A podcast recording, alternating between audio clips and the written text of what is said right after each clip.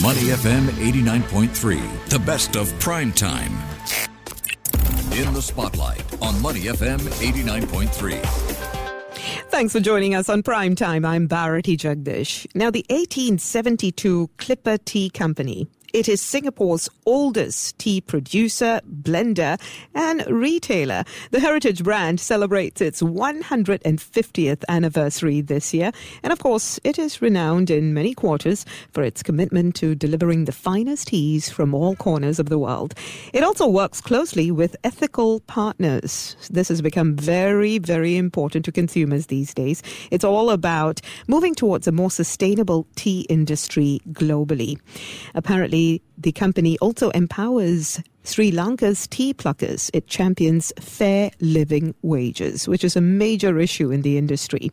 So let's find out what's next for this heritage brand with Rehan Amarasuriya. He's director and fifth generation leader of the 1872 Clipper Tea Company, also executive director of BP De Silva Holdings. Hi, Rehan. Thanks for joining us. Hi, thanks for having me.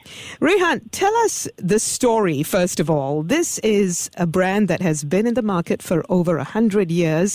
And I believe it started because one of your ancestors decided that he wanted to combine jewelry with the joys of drinking tea. So tell me more about that story first. Yeah, so the founder actually, uh, Balage Porolis, so that's BP De Silva, that's my great great grandfather, always believed of starting uh, a business relationship over a cup of tea mm. and having having it uh, having a much more uh, comfortable environment. And he would he would always uh, start the conversation with a, a cup of Ceylon tea, and uh, and that was really how he went about his business. And the story then leads us into the second generation, which.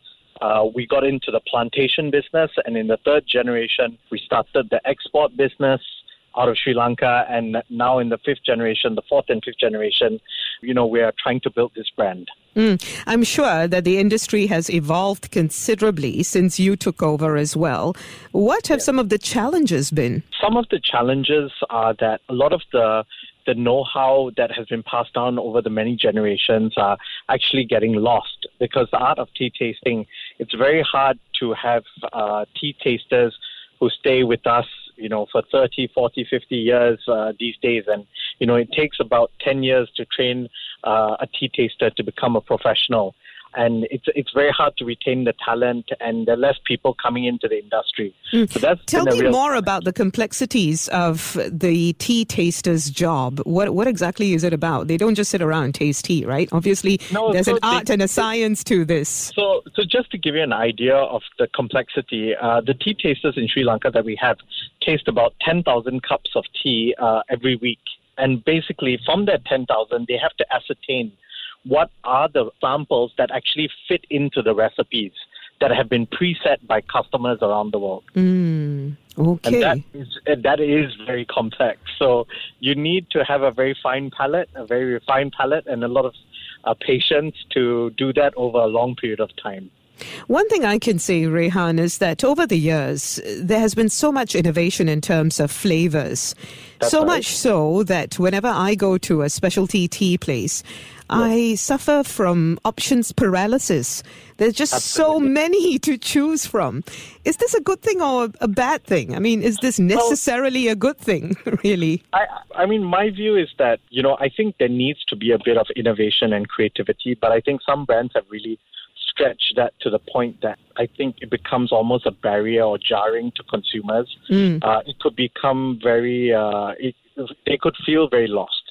So in Clipper Tea, what I try to do is uh, really offer some classics. We have a category called Essentials where it's the essential blends that you would drink, your English breakfast, your Earl Grey.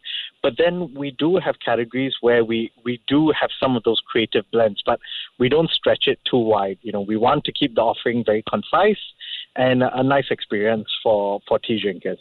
Mm, I think that would certainly help. You have to maintain a balance between variety and also, you know, not putting consumers into uh, an options paralysis, as I was uh, mentioning earlier. Yeah, and I, I believe we need to guide that process, and we need to be a nice bridge for people to get to understand the world of tea, and you know, just be that nice bridge that they could nicely walk across and and understand the category better. Mm. Some people might say, you know what, the coffee culture is so much bigger than tea.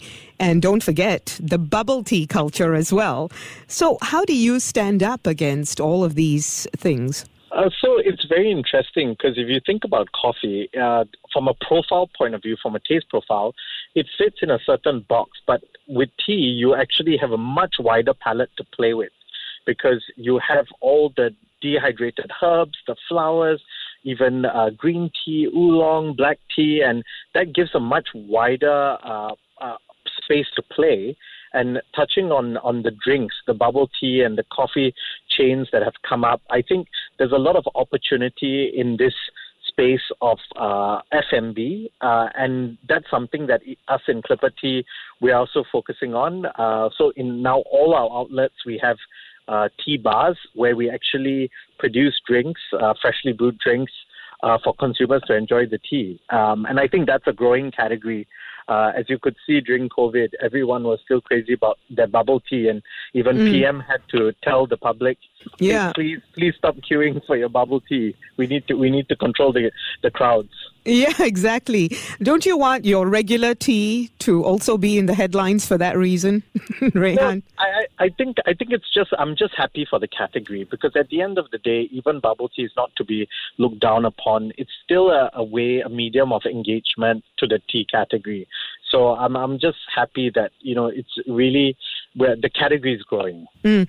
And of course, speaking of the category going, there have been a lot of big brands that have come into Singapore as well as globally as well in the tea sector. What exactly would you say is your key to actually keeping up with the competition, surpassing the competition in this day and age? Well, I, I, don't think it's about surpassing or keeping up. I think we have to be very focused with what we're trying to achieve, and that's really to position ourselves as a specialty tea blender. I think there's, I think a lot of people misuse a lot of terminology, but this is something that's very uh, true to us because we have such deep connections to the supply chain, to the plantation, to the manufacturing, and we are so integrated that we are able to pick very special lots of tea for consumers. And, and that's something that uh, I think we have to stay true to and keep working on. Mm. You did mention the challenges that you're having with tea tasters. How do you plan on overcoming something like that?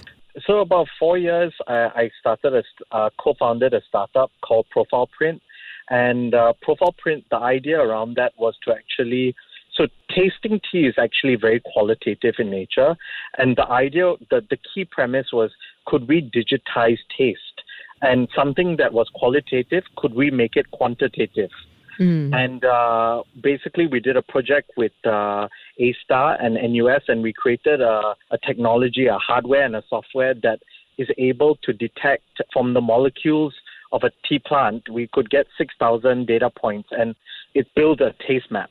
And, and uh, yeah, it's been pretty successful. And now people are using the technology in coffee and in cocoa. And mm. uh, yeah.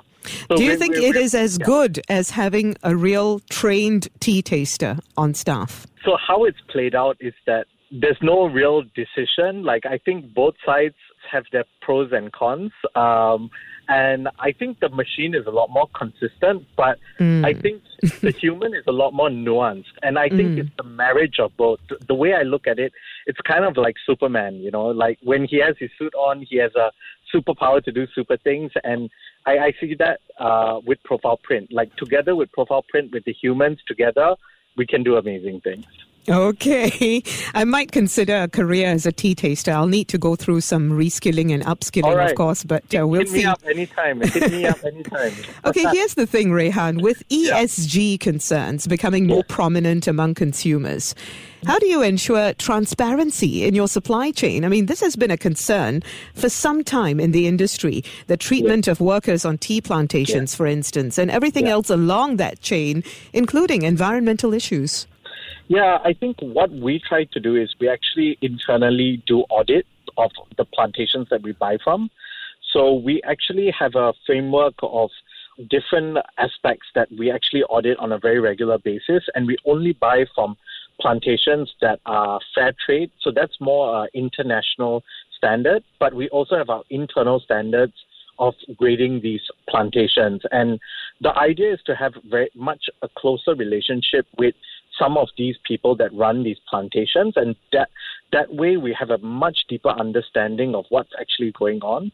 Um, and then, of course, I think now we're we're sort of starting to embark on getting certification for there's a international certification called B Corp, and that's something that we're trying to do group wide. My sister in her jewelry business has been recently certified, and I think through that process there'll be a lot more information that we we will be sharing with consumers as well. Yeah, I think all of these things are a major concern, especially how the workers are being treated as well. So I understand yeah. you do have specific initiatives to ensure that every worker on the plantation is receiving a fair wages. That's right.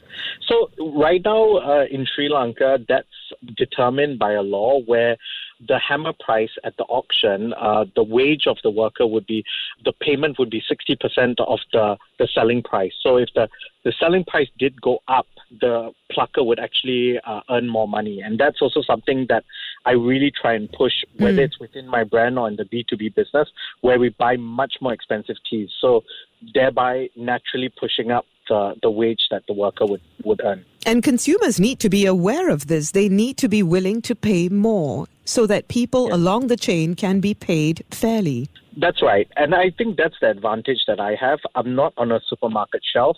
Uh, it's not a race to the bottom for me. And I'm promoting globally a much higher quality cup of tea. And the idea is to really allow that to trickle down uh, and, and us to expand and be successful. And that would have a tremendous positive knock on effect down the line. I hope so, because really the people who are in there and who are in the race to the bottom, I think they really need to also set different standards, and consumers need to be willing to cooperate as well. Here's the thing climate change is a major issue, and I believe that it is posing a threat to the tea business. Tell me more about this. Yes, so we buy a lot of our teas from Sri Lanka, and you know we have had issues with droughts or very heavy rain, and what what that uh, affects is the crop the crop output and the, the the crop quality. So basically, in a in a in a F&B business, what you want is stable inputs from a flavor perspective, from a quality perspective, and the moment you have these climate change issues you really both parameters sort of go off. You if there's too much rain, the the taste of the tea actually is deteriorating, and if it's too dry, the the leaves actually die. So uh, one affects quality, one affects the quantity, and and that affects us. So we see a lot more issues now than we have in the past. So definitely climate change is, is, is affecting us. The thing is, according to the UN, with global demand for tea actually growing at more than 2% per year, the pressures on land for cultivation, of course, is increasing, just as the effects of climate change become ever more extreme too. So, how can the tea industry actually sequester carbon dioxide and mitigate climate change instead of so, adding to the so, problem? So the interesting thing about this question is that I think if we did an analysis across business industries across the world, I think one would realize that the tea industry would be a very interesting uh, business that has a very low end-to-end carbon emission. So mm. because of the fact that the tea bush, we only pluck the top two leaves. So the rest of the leaves are, are sort of absorbing and sequestering all this carbon and actually are like carbon sinks. And the whole business also doesn't involve a lot of heavy uh, sort of production and heavy machinery. So, as a category, the tea business could be a very green business. And that's a study that I'm, I want to give a, a, a university to actually analyze this.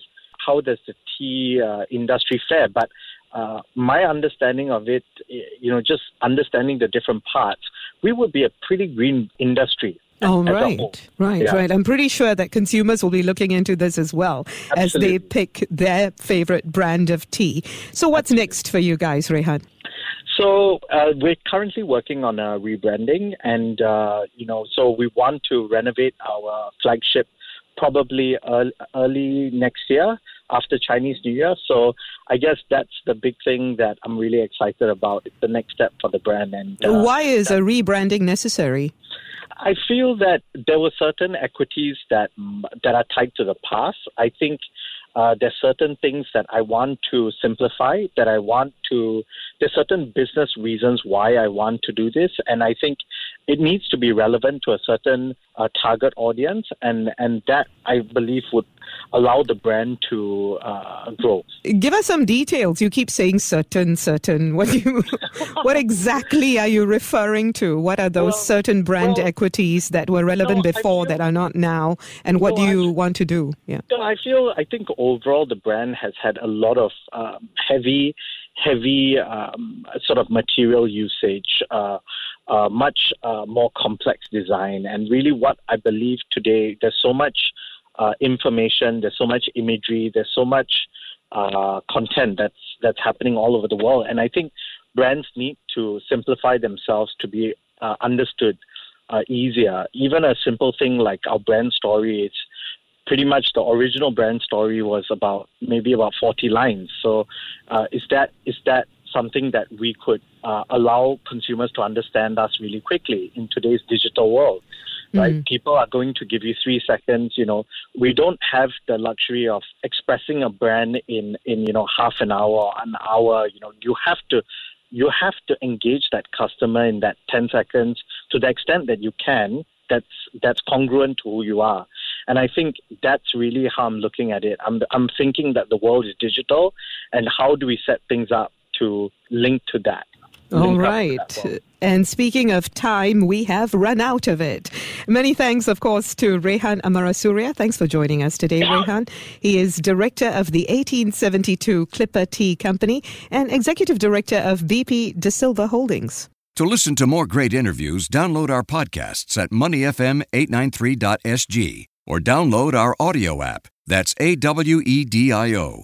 Available on Google Play or the App Store.